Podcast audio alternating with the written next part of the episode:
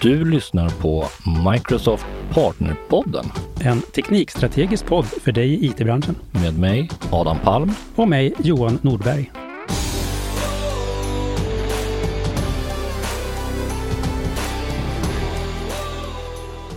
Hej och välkomna till Microsoft Partner Podden. Mitt namn är Adam Palm.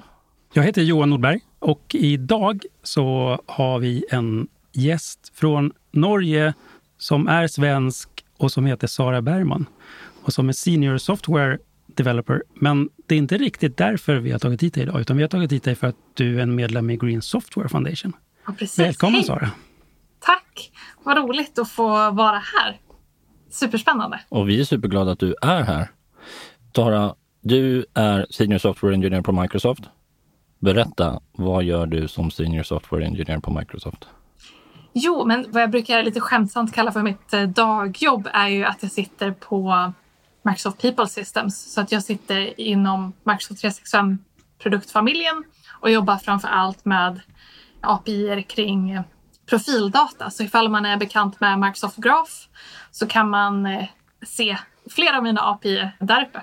Så både tredjeparts och interna. Om du ser ditt namn i Teams till exempel så kommer det från mitt A P I. Okej, okay, så varje gång jag ser mitt eller Adams namn så då ska jag tänka på Sara. Japp, om du ser fel namn så tänker du på någon annan. Händer det? Nej, det har jag aldrig varit med om faktiskt. Nej. Och visst var det så att du har också varit med och gjort den här funktionen för att få ange sina pronomen i sin profil? Precis, så det har varit en jättestor, lång resa där mitt team har varit ett av teamen. Så det var jätteroligt när vi äntligen fick berätta om det offentligt för inte så länge sedan. Ja, jag tyckte det var fascinerande. Du berättade ju för mig en gång att det som ser ut att bara vara en textbox ligger väldigt mycket mer grundliga tankar och försiktiga tankar om hur man hanterar den här typen av information. Är det någonting du skulle kunna berätta om på en minut? Och bara så här, var, varför är det inte bara en textbox utan någonting mycket mer? Jo, men precis. Nej, men dels är det ju eh, fantastiskt viktigt hur man väljer att uttrycka sig själv. Det är något som är viktigt för de allra flesta, men kanske extra viktigt för några mer utsatta grupper. Så det är dels viktigt att tänka igenom, ja men hur vill folk representera sig? Så då behöver man ju titta på ja, men våra kunder och användare och vad säger de? Det är inte vi som utvecklar som nödvändigtvis har de bästa idéerna här.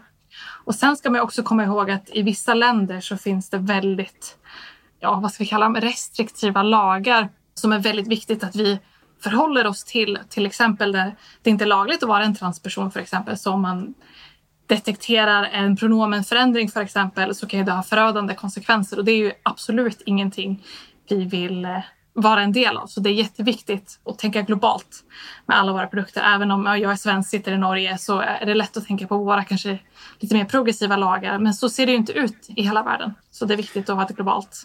Nej, och det kan ju också plötsligt ändra sig. Jag tänkte på hur det var homosexuell i, var det Iran eller var det Afghanistan för något år sedan, att plötsligt så att ha skyltat med att man är homosexuell på sociala medier kan plötsligt vara en livsfara. Och kunna Precis. Tvätta bort den här informationen snabbt.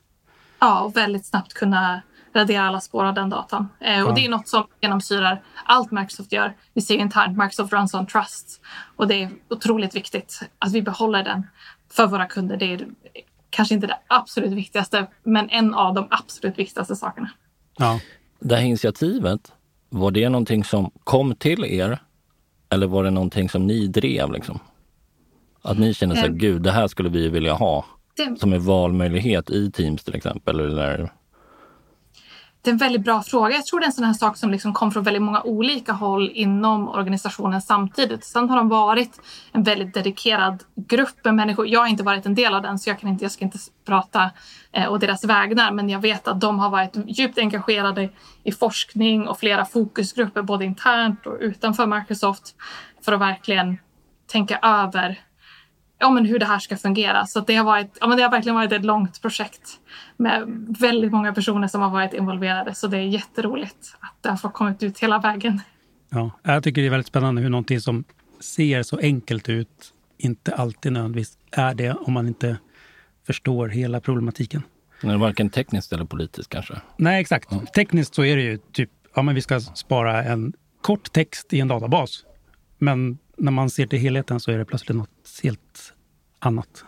Ja, men exakt. Och teknik existerar ju liksom inte i ett vakuum, utan det har ju alltid en kontext och ett samhällsperspektiv och fungerar i relation till användarna. Och det är något som, särskilt när vi ska prata hållbarhet lite senare, alltid är viktigt att tänka på. Mm. Mm. Vilken bra segway där till, in till det vi faktiskt har bjudit in dig för att prata om. Och det är just Green Software Foundation. Ska vi börja med att bara försöka reda ut vad sjutton är det här? För det har jag lite koll på. Adam hade nästan ingen koll på det. Knappt, jag vet inte om jag har ens hört talas om det förut. Jag har inte hört talas om det. Så vi börjar kanske med, vad är Green Software Foundation? Ja, men absolut.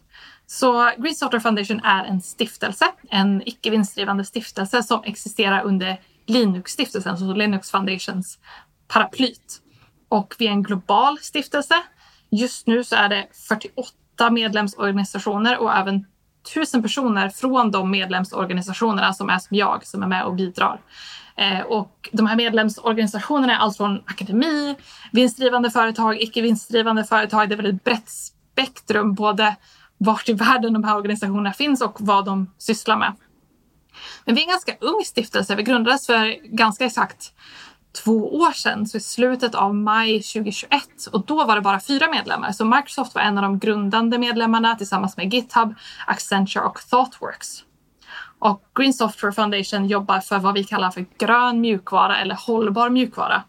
Och det vi menar med det är att mjukvara ska ha så få negativa effekter på miljön och klimatet som möjligt. Just det. Och där har man ju sett ganska många olika siffror på hur stor stor påverkan mjukvara faktiskt har. Eller, och där är ju också, räknar man på ett datacenter eller räknar man på hela I T-industrin? Och vad är egentligen I T-industrin? Man brukar jämföra ganska ofta med utsläppen från flygindustrin. Och, men ibland ser man också siffror som är typ den dubbla utsläppen från flygindustrin. Så att det känns som en svårmätt sak ändå. Ja, men precis. Jag tror just den här flygindustrins jämförelsen är väldigt spännande. För den kommer, så vitt jag vet i varje fall, vad jag har sett alla som refererar bak till, så är det en studie som gjordes för nu tretton år sedan, så tjugohundratio.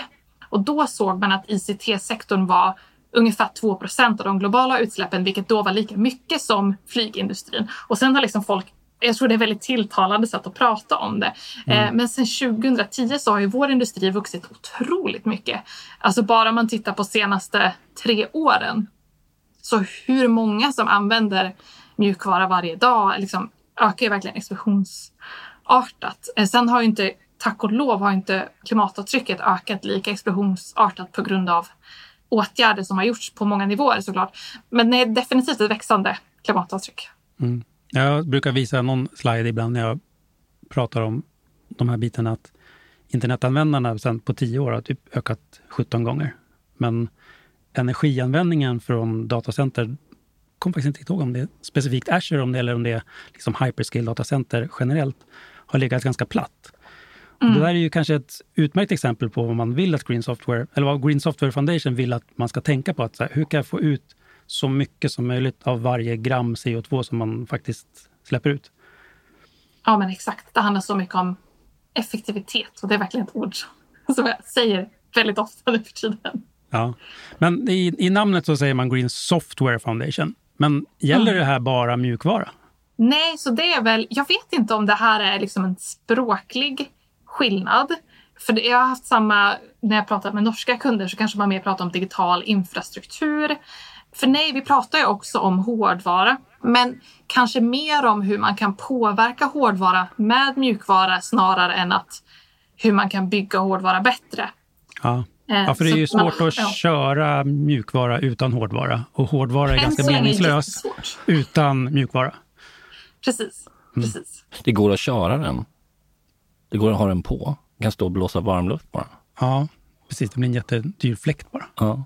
Ja. Eller värmekälla. Men, men jag som inte har någon bakgrund som programmerare, det har ju ändå du, Johan. Ja, uh, jag är därför jag är så avundsjuk på att Sara får sitta och programmera på dagarna, och det får inte jag. Hur gör man, eller hur bygger man grönare applikationer? Vad är skillnaden liksom på en bra och ja, men... dålig kod? Precis, nej men så vi brukar väl säga att det finns tre huvudkategorier. Så det första vi säger att det ska vara, här säger man carbon, vilket återigen nu hamnar vi i språkliga skillnader. Och då kanske man menar, eller då menar man växthusgaser, men det är liksom ett jättelångt ord. Så koldioxid, ekvivalenter är också ett sätt att man kan liksom översätta alla växthusgaser till. Men det blir så långa ord. Men jag kommer säga koldioxid, men ni får bara tänka er att alla växthusgaser är inkluderade. Så vi säger att, att eh, mjukvara ska vara koldioxideffektiv. Så använda så lite som möjligt för att få ut så mycket värde som möjligt. Och för att komma dit så finns det tre kategorier. Så det första är att vara mer energieffektiv. Så använda mindre energi. Vilket jag tror är ganska logiskt när man börjar tänka på det. Liksom att, oh, men särskilt ifall man har bott kanske i Sverige och följt med på elpriserna så förstår man att det hänger ihop. Liksom, använder jag mindre energi så släpper jag ut mindre koldioxid. Och sen är det hårdvarueffektivitet som är att använda mindre hårdvara. Så mindre av den liksom koldioxidskuld som varje hårdvarukomponent, om det är en server eller en dator eller en telefon, kommer med. För den har ju redan produceras. När vi får den i vår hand så har ju massa koldioxid redan släppts ut i atmosfären.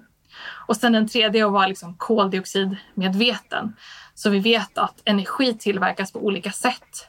På olika sätt i världen och olika sätt över tid. Särskilt i ett land som Sverige som har ganska varierad energiproduktion. Ibland har vi mycket vindkraft. Ibland har vi mycket kärnkraft. Ibland behöver vi importera el och så vidare. Så att den här energimixen ändras över tid. Och liksom att utnyttja den variabiliteten, det tror jag inte är ett ord, men vi kör på den, för att göra mer när det är grön energi tillgänglig och göra mindre när det är inte grön energi tillgänglig. Och handlar det här bara om tid eller handlar det även om plats? Eller både Nej, och? Både och, så att det handlar lika mycket om båda kan man säga. Men sen är det kanske olika saker som sätter käppar i hjulet för en i de olika perspektiven. Så tid, ifall man ser i Sverige till exempel så vet vi att ja, energimixen kan variera över tid. Så där har man saker som kanske inte är så brådskande. Man kanske har något batchjobb, man kanske har någon machine learning training, någonting som kan vänta lite. Och då kan man vänta kanske tjugofyra timmar, kanske fyrtioåtta timmar, beror på hur tidskänsligt ditt jobb är. För det finns nämligen möjligheter att få prognoser på hur energimixen kommer vara närmsta tjugofyra timmarna från flera olika tredjeparts A P I-er. Och så kan man liksom schemalägga beroende på det.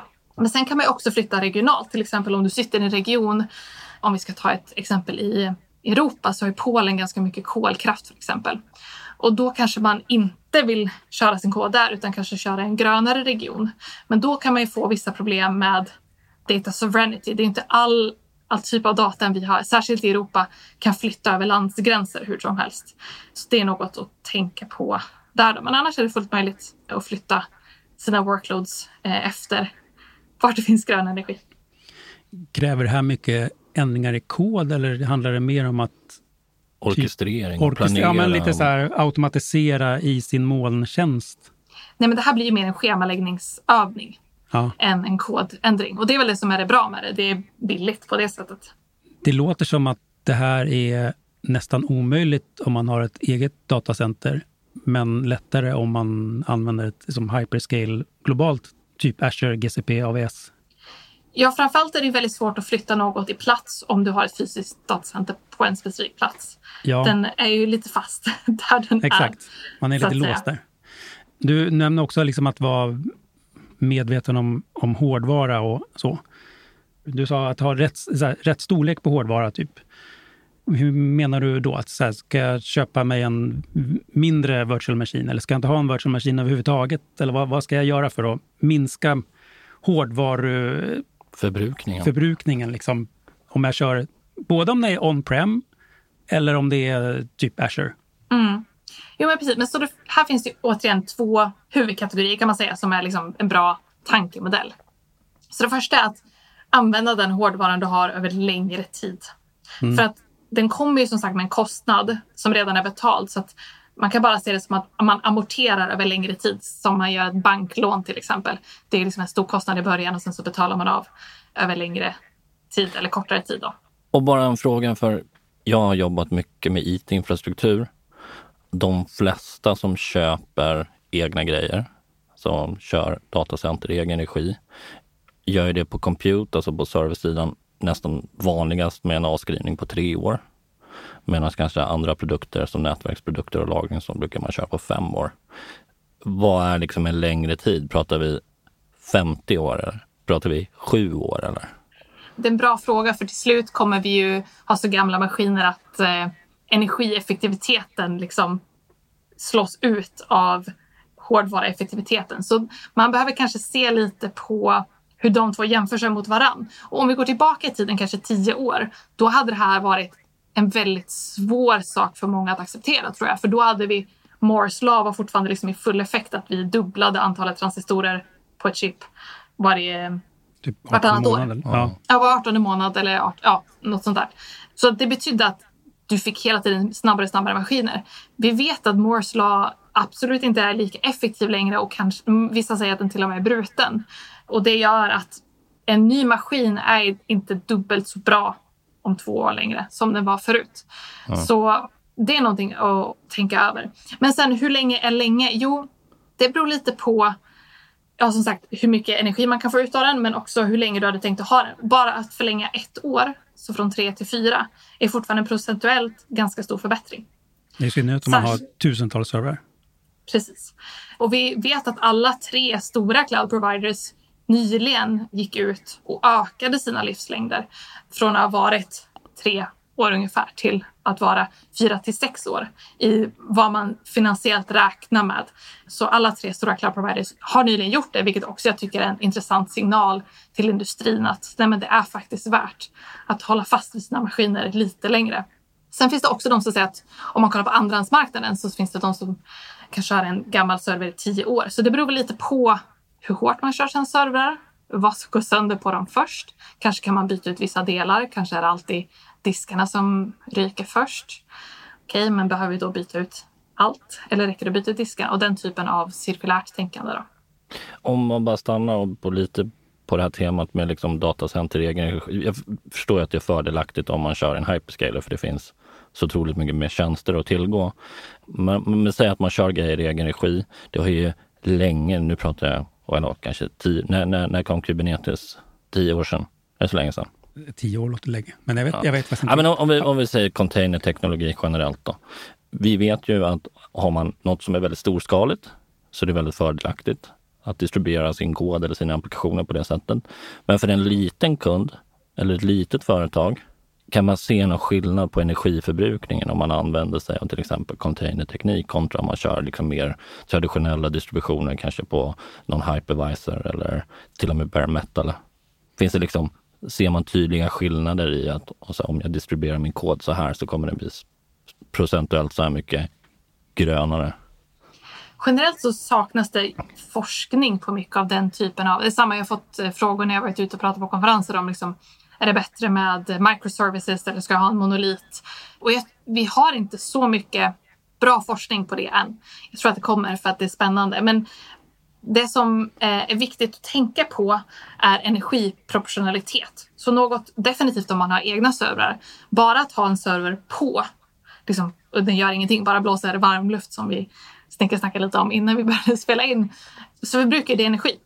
Det är liksom... är en grundnivå som är ganska hög faktiskt. Och sen när du ökar användningsgraden eller utilization av en server så ökar inte energianvändningen proportionellt mot det, utan det är liksom mer av en rundad kurva. Så det betyder att ju högre användningsgrad du har på din maskin, ju mer effektiv är den på att omvandla energi till ja, någon form av användbar eh, compute. Mm.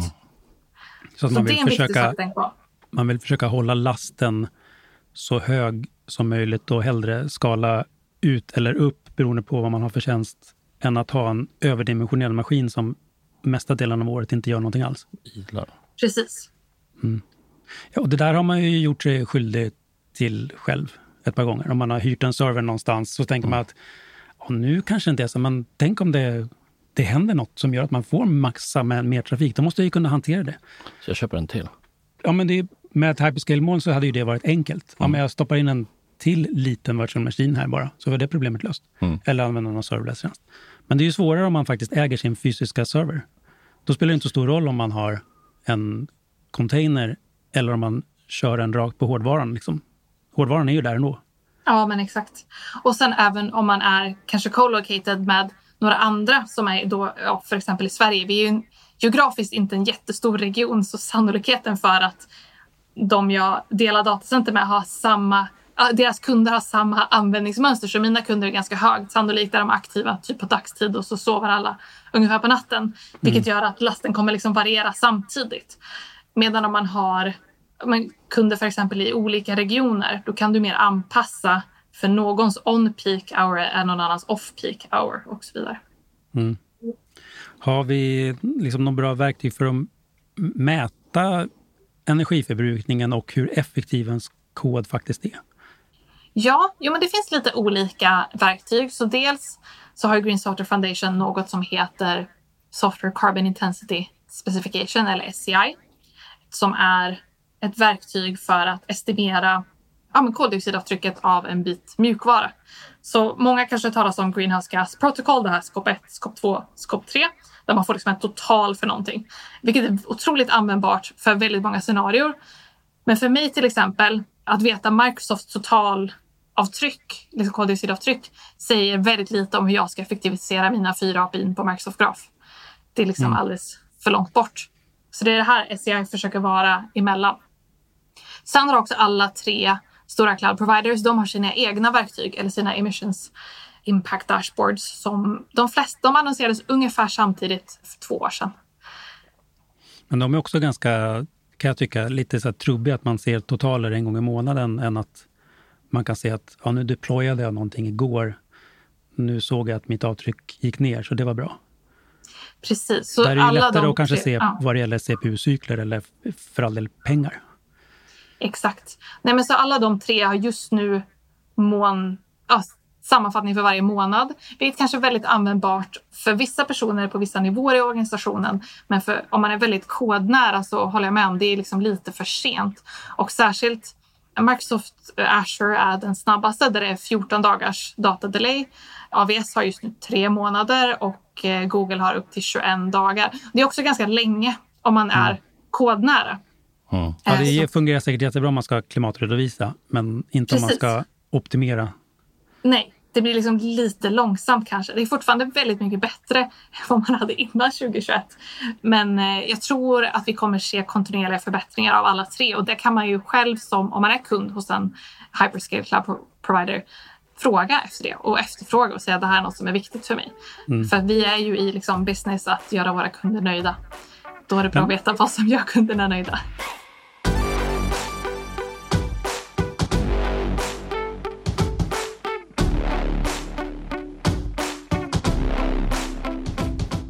Man får gå tillbaka lite till S I där med den här formeln som gör att man kan räkna ut sitt avtryck.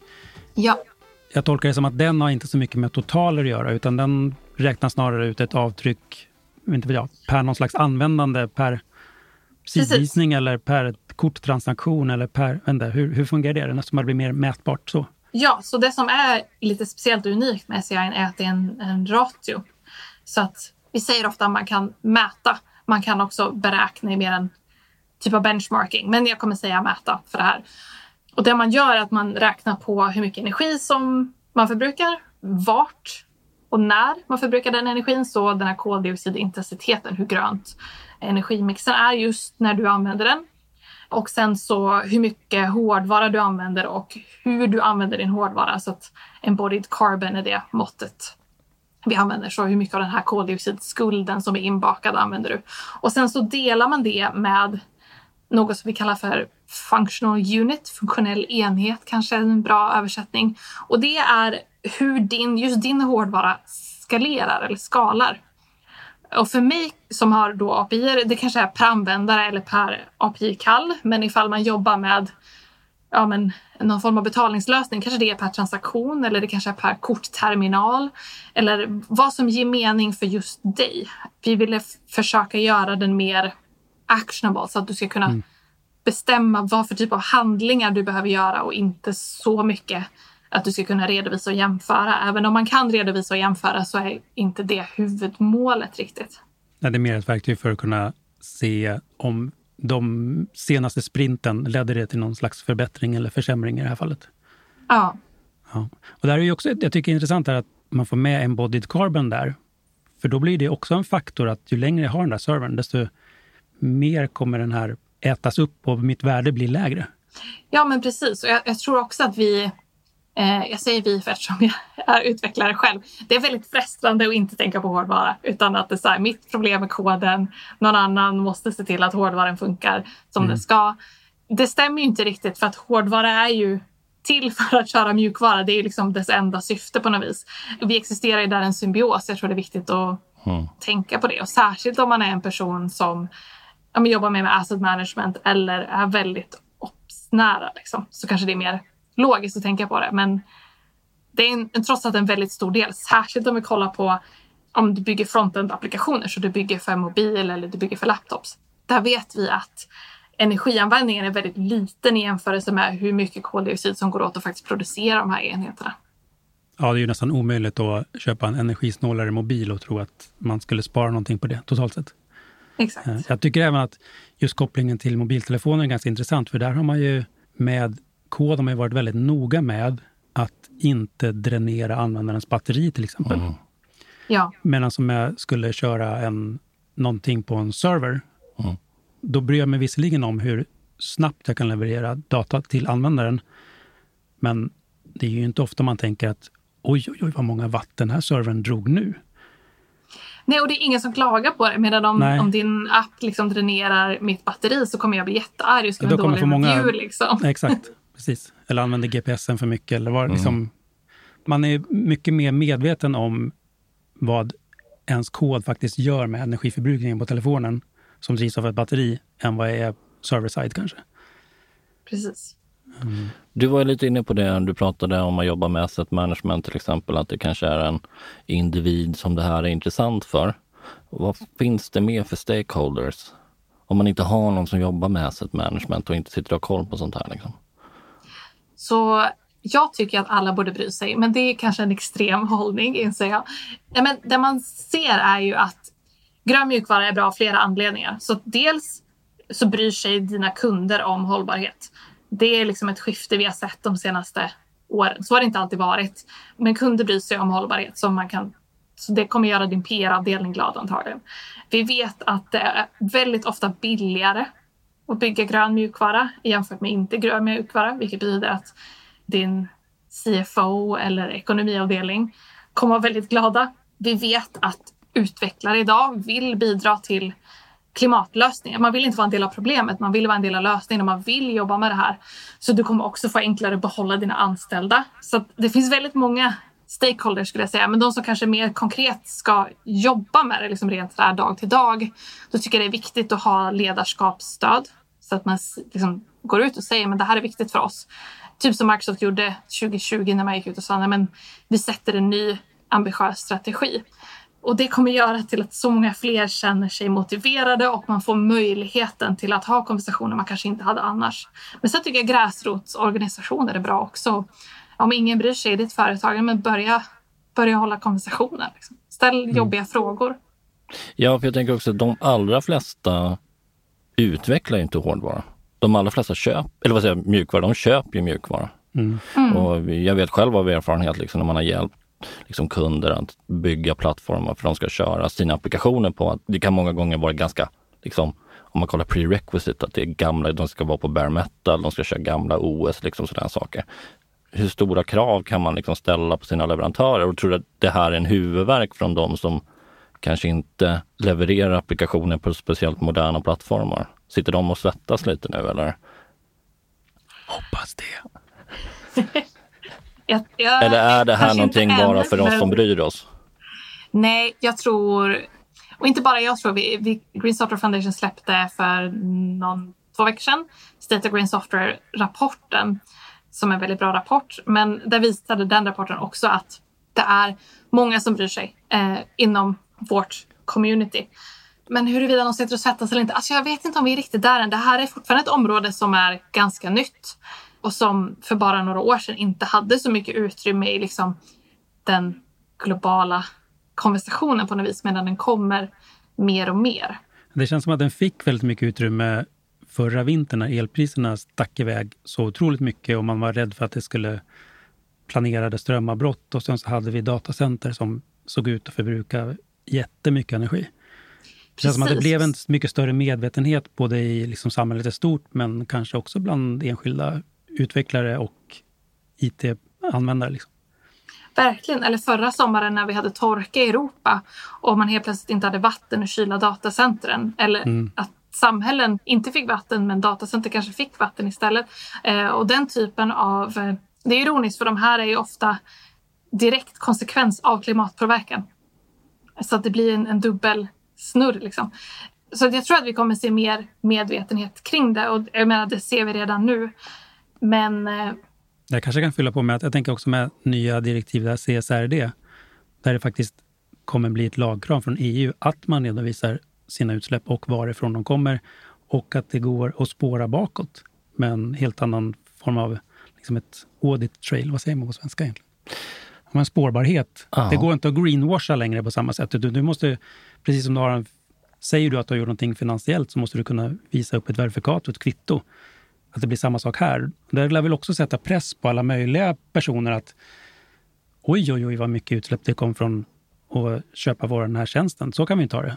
Exakt. Och men det som är spännande med vår industri, och som gör vår industri väldigt bra, eller liksom relativt enkel att klimatanpassa, är att det är ganska få personer inom den här industrin som har ganska stor påverkan. Om man tittar mm. på saker som transport eller livsmedelsproduktion, det är otroligt många som är involverade i de mm. industrierna. Och ställa om dem är ett jätte, jätte, jätte jobb, för att du har otroligt långa värdekedjor, du har otroligt många personer involverade.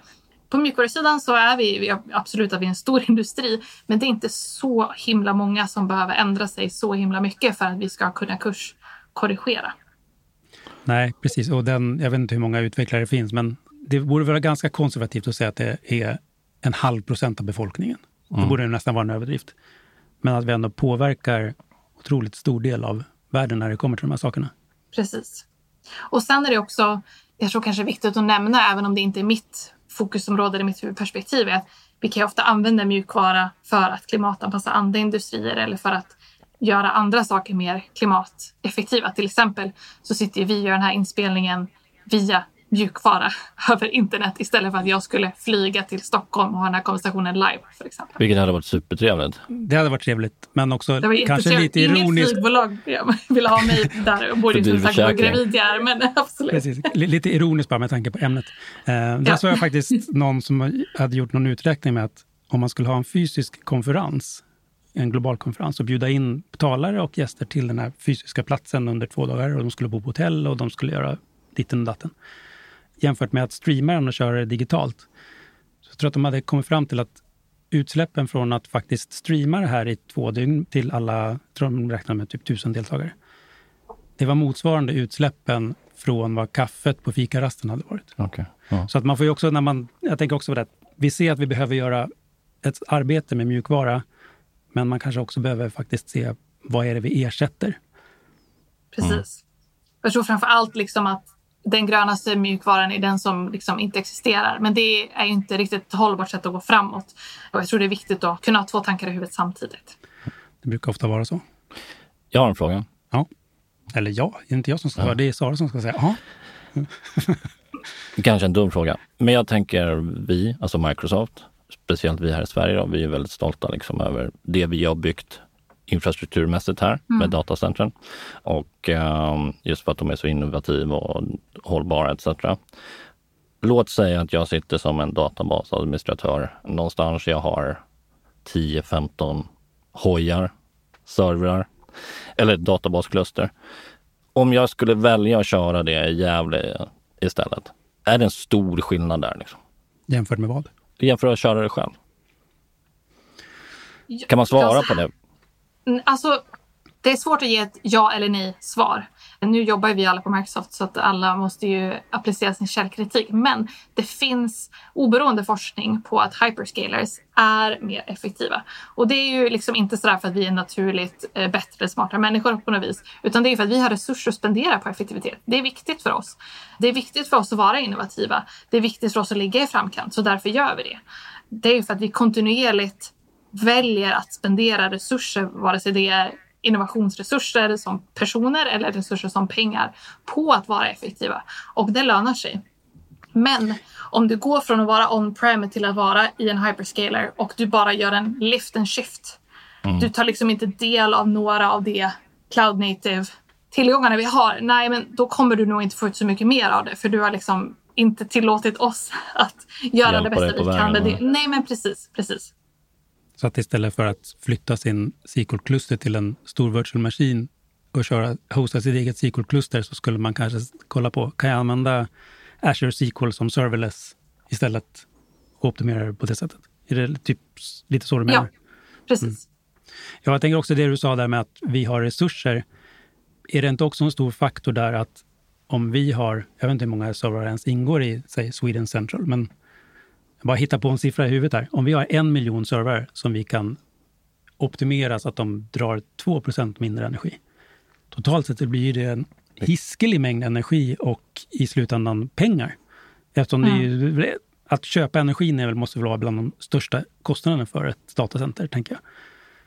Så att man Precis. har ju mycket större incitament att göra de här investeringarna än om man driver ett datacenter i källaren när man har fem server. Då är det kanske svårare att motivera det här. Exakt, och inte bara att det är vi incentiverar att göra energieffektiva val. Vi har också en enorm köpkraft. Mm. Det avtal vi kan ha med energileverantörer är liksom på en annan nivå än vad du kan ha om du har en liten sajt som kanske inte använder så mycket. Vi kan investera pengar, och vi gör det. Vi investerar pengar i förnyelsebar och i grön energi runt hela världen. Så därför är det väldigt viktigt, om man går från att vara on-prem till att vara i ett cloud, att man väljer en cloud provider som har en tydlig hållbarhetsstrategi. Och hur planerar man att möta den, och, och när ska man ha grön energi överallt och så vidare. För att mm. den köpkraften ska man liksom inte underskatta. Nej. På tal om mål och strategier, du jobbar ju som utvecklare och jobbar med kommunikationslösningar, till exempel Teams. Teams har väl kanske i alla fall historiskt inte varit känd för att vara den mest, alltså när man kör den på sin egen klient, den mest energieffektiva applikationen. Hur mycket jobbar vi själva liksom med att hela tiden optimera att till exempel Teams kör så effektivt som möjligt? Så jag hörde någon sån här galen siffra, typ så här tjugo tjugoett så puttade vi in så här sjuttio tusen servrar i veckan för att det var så många nya tenants som skulle in, för alla skulle köra Teams under pandemin typ. Det blir ganska många servrar på ett år och ett ganska stort footprint på ett år. Ja, men precis. Nej, men hållbarhet och effektivitet bara ur ett rent kostnadsperspektiv har alltid varit ett stort fokus och kommer nog alltid vara ett stort fokus. Och återigen, med den skalan vi opererar på så har vi liksom inte, alltså ingen hade haft råd att vara slösaktig med resurser på den nivån. Och sen oavsett vad som motiverar det så blir det väldigt stor utslagseffekt. Så absolut, kostnad och ja, effektivitet är definitivt någonting som är viktigt. Och sen är det viktigt på olika sätt. Så Teams-klienten har ju en del som kör på din laptop, och där har man ju ett incitament för att man vill ha en nöjd kund som inte känner att ja, mitt batteri till slut efter en timme när jag varit i Teams-samtal. Det är ju en del av upplevelsen, och sen har de ju en del som kör i vårt datacenter. Det datacentret är ju såklart delat, så om Teams skulle ta upp alla resurser där, ja men då kanske inte Word blir så glada för exempel. Mm. Um. Men du, om man skulle försöka runda av det här samtalet lite. Vad finns det för resurser förutom att lyssna på Partnerpodden om hur man kan lära sig mer om det? Har vi, jo, har vi det... någonting på typ Microsoft Learn eller har Green Software Foundation? Något, hur, hur lär man sig mer? Ja, men precis. Så Microsoft Learn har en kurs som jag inte kommer ihåg vad den heter, men jag tror urlen är e k m s slash s s e slash learn, så kommer man dit. Sen tror jag Microsoft Sverige hade en webbinarkurs som kanske fortfarande ligger uppe. Det kan vara så att jag känner till en del om den. Det kan vara så att du känner till den. Ja, det kanske ja. Du till och med vill berätta lite mer om den. Precis, ja, den ligger fortfarande uppe. Den kan man titta på on demand. Den kan vi länka till i, i beskrivningen. Vad är det för att lära man sig där? Ja, lite grann om det här. För att jag tog hjälp av Sara där också ah, faktiskt. Okay. Um, så det är lite som en, en till variant av det här. Men lite mer så här PowerPoint-aktigt. Titta mer i detalj på saker och ting. Sen så hittade jag ju också att Green Software, eller om det är Linux Foundation, som har ju något slags... Man säga. Nästan som ett certifikat som man kan ta för ja. att lära sig om det här. Den kursen tyckte jag var jättebra. Jag ja, Green ihåg... Software for Practitioners course. Så den är helt gratis. Linux-stiftelsen hostar den. Man får som ett litet diplom. Man kan posta på LinkedIn efteråt för att inspirera andra och lära sig mer också. Så den är liksom väldigt grundläggande men ändå heltäckande skulle jag säga. Så den är väldigt mm. trevlig. Hur, hur lång tid skulle finns... du säga att det tar att gå igenom den ungefär? Är det liksom en um... timme eller två? Ja, jag tror de säger två, tre timmar. Men mm. det beror lite på hur, hur nyfiken man är. Så egentligen en ganska, ganska liten insats jämfört med att ta ett Azure-certifikat ändå. Precis. Och sen så har Green Software Foundation också en podcast som heter Environment Variables. Det tog mig ett år att förstå det skämtet. Så det... Och du är ändå utvecklare. Jag, jag tänkte så här, shit vilket bra namn var min första tanke när jag började lyssna på den. Jag hade varit med på podcasten tre gånger innan jag förstod namnet. Absolut, det är inte ett av mina stoltaste ögonblick. Men... Adam sitter här men... bara, vad menar de? Nej, jag fattar inte. Men... Nej. Nej. Det är okej. Okay. Så om man inte förstår och är utvecklare så är det okej okay också. Men... Ja. Men det kommer eh, veckovis avsnitt, så det handlar ofta om vad som är aktuellt just nu. Och sen har man ibland mer djupgående avsnitt som ofta heter fact check. Så då är jag med på ett avsnitt om den S C I som vi pratade om, så verktyget för att eh, mäta. Eh, Ola Fagerström som också jobbar på Microsoft Sverige, mm. han är med i ett nyligen avsnitt om Surface Emissions Estimator tror jag det heter. Precis, um, honom ska vi träffa snart också. Ja, vad roligt. Och det lyssnade jag faktiskt på idag på vägen till jobbet. Jättebra mm. avsnitt. Så ja, men det finns liksom lite smått och gott olika resurser där ute. Mm. Mycket mer nu än vad det fanns om bara för två år sedan. Så det är jättespännande. Ja. Du Sara, innan vi släpper iväg dig, ska få vara med på en litet pilotinslag. Jag och Johan tänkte att vi kanske skulle ställa, ha två stående frågor här i podden som vi ska ställa till varje gäst. Och du, du blir försökskanin. Nu ser Sara nervös ut. Aha. Det ja, behöver precis. Inte vara. Så... Internet blir lite dåligt, ursäkta. Och jag åkte in i en tunnel. Ja. Så, um, så vi provar. Så den första frågan, det är vilken pryl eller tjänst eller sajt som du brukade använda, kanske använda mycket, men inte använder längre, saknar du? Oj. Mm. Mitt, min, alltså, mitt svar på den alltså... frågan, det är typ så här, min gamla Sony Walkman. Bara för att sätta ah. referensen. Eller kanske Lunarstorm. Ja. Alltså, jag vet inte om det här är... Men jag känner sorg för Twitter som det var innan Elon Musk. Okej, okay. All right. Jag gillar Twitter väldigt mycket. Men, och det har blivit väldigt mycket... Det är väldigt annorlunda. Så det, det skulle jag ändå säga. Även om jag fortfarande använder Twitter så saknar jag communityt som var där innan. Johan, du twittrar ju. Eller i alla fall läser tweets. Ja, men de läser dem idag. Ja. Jag använder ju inte Twitter överhuvudtaget. Så jag kan inte uttrycka mig om vad skillnaden är. Men... Vad är skillnaden? Det kanske är olika olika community. Men jag kan på sätt och vis hålla med dig, Sara. Att jag, du kan relatera. Ja, och nu är jag dessutom... Jag har mest använt Twitter för att liksom lyssna på just Tesla-communityt. Och även... Det kan man ju tycka att det inte borde ha någon skillnad eller till och med bättre i det här fallet. Men jag kan hålla med om att det, det känns som att det är... Det är mer gnäll och mindre gemensam community som jobbar och delar information tillsammans. Ja. Ja. Verkligen, ja, det, om många mm. communities som har liksom inte känner sig trygga där längre och man har sett ja.